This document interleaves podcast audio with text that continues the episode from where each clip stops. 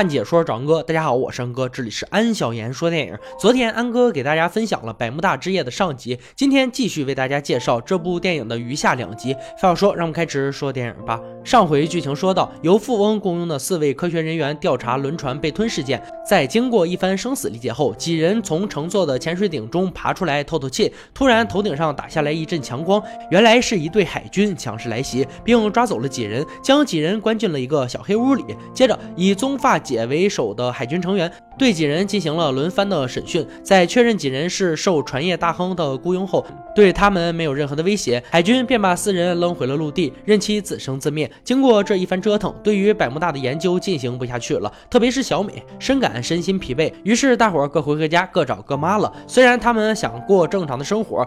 但去过百慕大的人，生活怎么会风平浪静呢？越来越严重的幻觉不停地困扰着他们。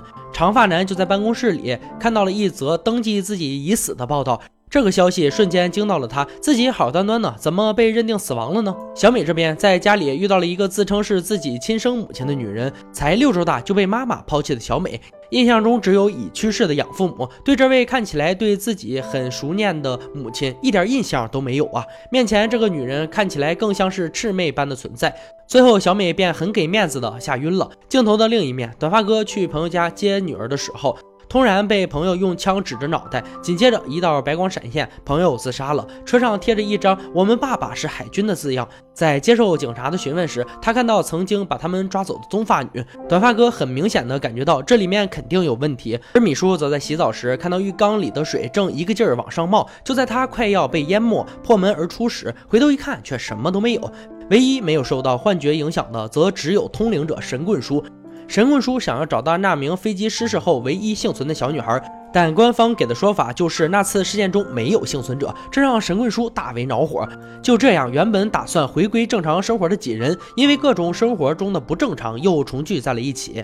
他们决定再去找富翁，将这一切告诉他，并让他提供继续查找真相的条件。可殊不知，几人的行动竟完全在海军的监视之中。听到几人都见到幻觉的事情，富翁也有点恐慌啊，因为他也出现过幻觉。几人提出可能存在着平行空间，要继续研究，而富翁坚决地拒绝了他们。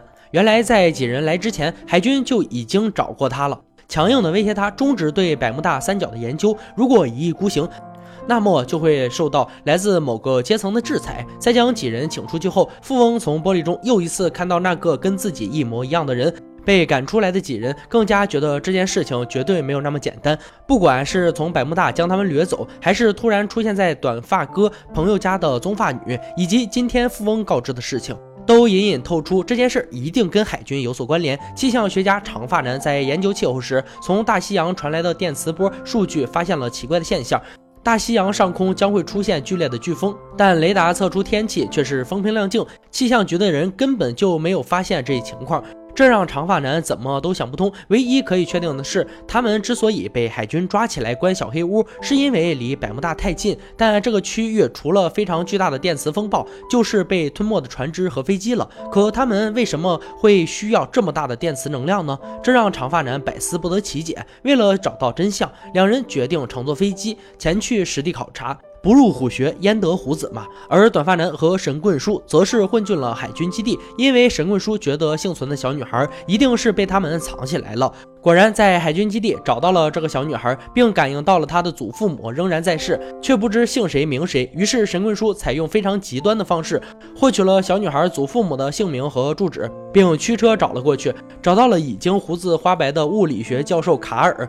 表明来意后，卡尔告知了他一段不为人知的往事。原来，卡尔的朋友在太平洋铺设深海电缆，但他们在某段海域的时候，电缆总会被割成两段，而且他们每次将电缆拉回来，就就会发现少了几百米。当卡尔跟搭档过去看的时候，发现电缆是被一种奇异的物质给割断的。这种奇异的物质是一种理论上存在的巨大电磁物质能量源。返回陆地，他们准备将这件事写成一篇论文发表，但此时海军找到了他们，并希望他们就此作罢。最后，卡尔的同事去海军那边工作了，而自己为了躲避海军，则搬到了这个不为人知的地方，因为他觉得政府想要将这些东西占为己有。是想把它用在军事研发上，自己早早离开也好，避免了这些未知的危险。从二人口中得知自己孙女的遭遇后，他觉得所担心的事情已经开始发生了。二人说服了教授，带着他便原路返回。可就在途经大桥时，竟然遭到了更新世界的时间波两面夹击，最后大桥消失，车子沉进了海里。自救成功的男主顺手将副驾驶的神棍叔给救了出来，但教授却因为没能及时救援而丧生。浮出水面的二人。更是看见了大桥居然奇迹般的再次复原，惊得下巴都要掉出来了。另一边，在飞机上的小美和长发男此时也遇到了大风险，天空突然电闪雷鸣，经过一番生死颠簸之后，才冲出了危险区，保住了性命。米叔兴高采烈的给两个儿子买回了礼物，拿给妻子看的时候，妻子一脸的莫名其妙：“我们只有一个儿子呀，你说的那个叫迪伦的人是谁呀？”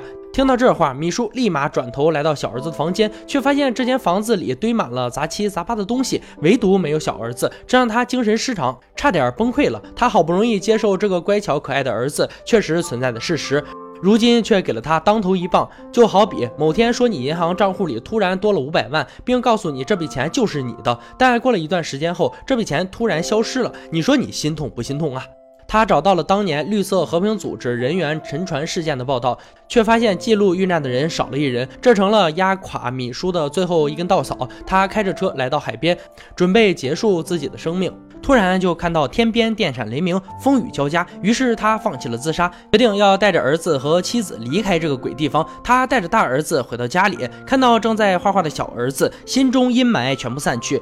露出了笑容，可当他低头时，却发现原本应该牵着大儿子的手，如今空空如也。抬头一看，不仅妻子和小儿子全部消失，就连自己的房子都挂着待售的状态。历经磨难的四人又一次会合后，找到富翁，告诉富翁，他们怀疑政府在海底放射某种电磁物质能量，企图制造一批军事武器，而他们正在做的事情很有可能影响到整个海洋地区的磁场平衡。这很有可能就是富翁想要找到的结果了。为了证实这个猜想，富翁带着他们到海军基地找到了秘书长。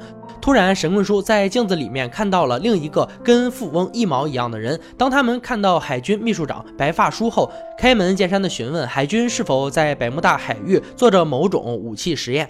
直到这时，白发叔才告知了真相：在一九四三年，美国曾做了一个费城实验。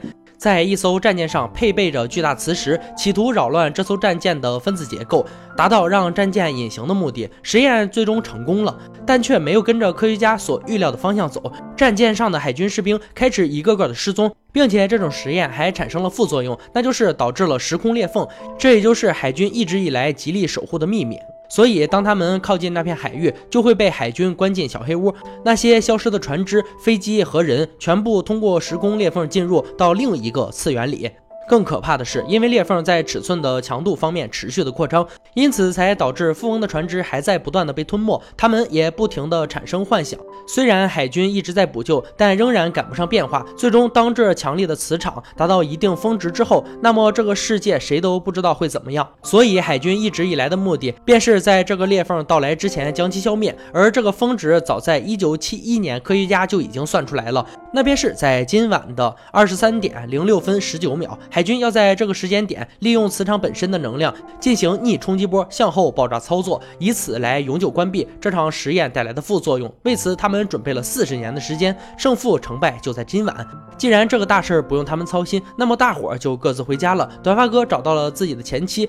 说了一些发自肺腑的话，弄得前妻一脸莫名其妙。小美回到家，看到了再次出现的母亲，跟母亲共进了晚餐，并且问出了那个她一直想问的问题：为什么母亲会狠心的抛下她？或许这才是她心中最耿耿于怀的问题吧。此时感觉到不对劲的小美也找到了长发男的实验室，两人研究发现，海军的做法显然错了，而且错得很离谱。这时，短发哥几人也来到了实验室，几人重新分析了秘书长的时空裂缝理论，认为目前发生的时间。不可能是裂缝造成的。海军数十载的记录代表着他们换过许多人员，前来接替的新手一直延续着前辈们的假设，但只有他们几人真正感受到冲击波一样的时空裂缝。那万一他们想要消灭所谓的费城实验，只是在时空荡漾之后产生的余波呢？就好比一滴水滴到水池里产生的涟漪一般，是从中心开始向四周扩散，涟漪会逐渐微弱，直至消失不见。如果这一切都是四十年前实验。验的结果。那么最强的时候应该是在那个时候，而不是现在。现在之所以变动那么大，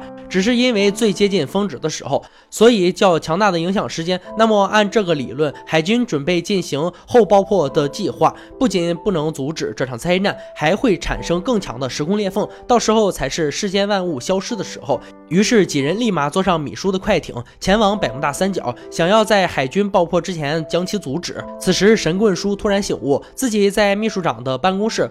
看到了与富翁一模一样的人，其实他是几年前在跑船时消失的哥哥。看来找寻失踪的哥哥才是富翁的真正目的。就在这时，天空飞来了几艘战斗机。就在他们即将完蛋之际，峰值时刻到来了。伴随着一阵强光，神棍叔被吸入进了时空裂缝里。接着，短发哥也跳进了时空裂缝，全世界陷入了一片黑暗。当短发哥睁开眼睛时，却发现他们居然是在接物理教授返程的路上。随着历史的重演，大桥再一次消失，车子再一次掉入水里。而这一次，短发哥决定先救教授，随后。带着教授找到另外的两个朋友，几人一起去找富豪，并在路上解释了时空涟漪的效应，以及自己已经经历过一次这个场合的事情。但听到这么匪夷所思的事情，小美和长发男一脸的“这货不是个神经病吧”的表情。随后，教授向二人细说，短发哥的假设完全有可能存在。于是，二人半信半疑的跟着短发哥来到富翁的办公室。只是因为时间太仓促，短发哥并没有来得及向长发男二人解释清楚，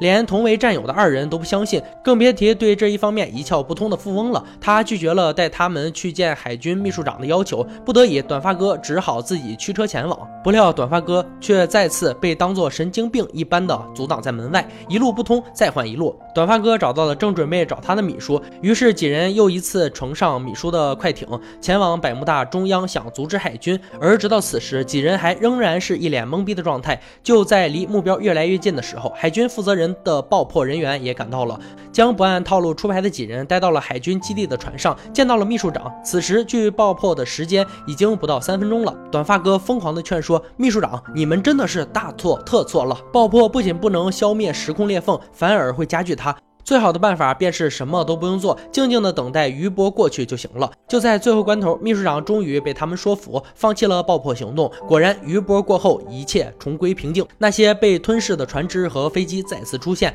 一群人也在余波中消失不见。当他们醒来后，发现时间居然回到了几年前。短发哥趁此机会修复了跟妻子的关系，小美拒绝了不合适的男友，长发男有了家庭，神棍叔还活得好好的。米叔看到午睡旁边的妻子和两个儿子，露出了幸福的笑容。几人重聚后，前往富翁的公司领取他们该得到的五百万。不过遇到的却不是富翁，而是富翁失而复得的哥哥。哥哥本来不想履行弟弟给出的承诺，在得知了一切信息后，况且富翁作为一个船业大。大亨显然不是那种缺钱的人，最终也将几人应得的报酬汇到了对方的账户，而故事到这里就结束了。显然，电影将百慕大三角的神秘以科学的形式解释了出来，而这背后的真相有点让人心里发堵。很多时候，所谓的天灾根本原因其实是人祸造成的。当自然被人类破坏到一定程度，那自然回报给人类的一定是人们承受不了的后果。与自然相比，人类何其渺小，结局是美好的，至少所有人的生活还。还可以重新来过，所有的错误还有机会可以弥补，这或许也是人们心底最美好的期待吧。好了，今天解说就到这里吧。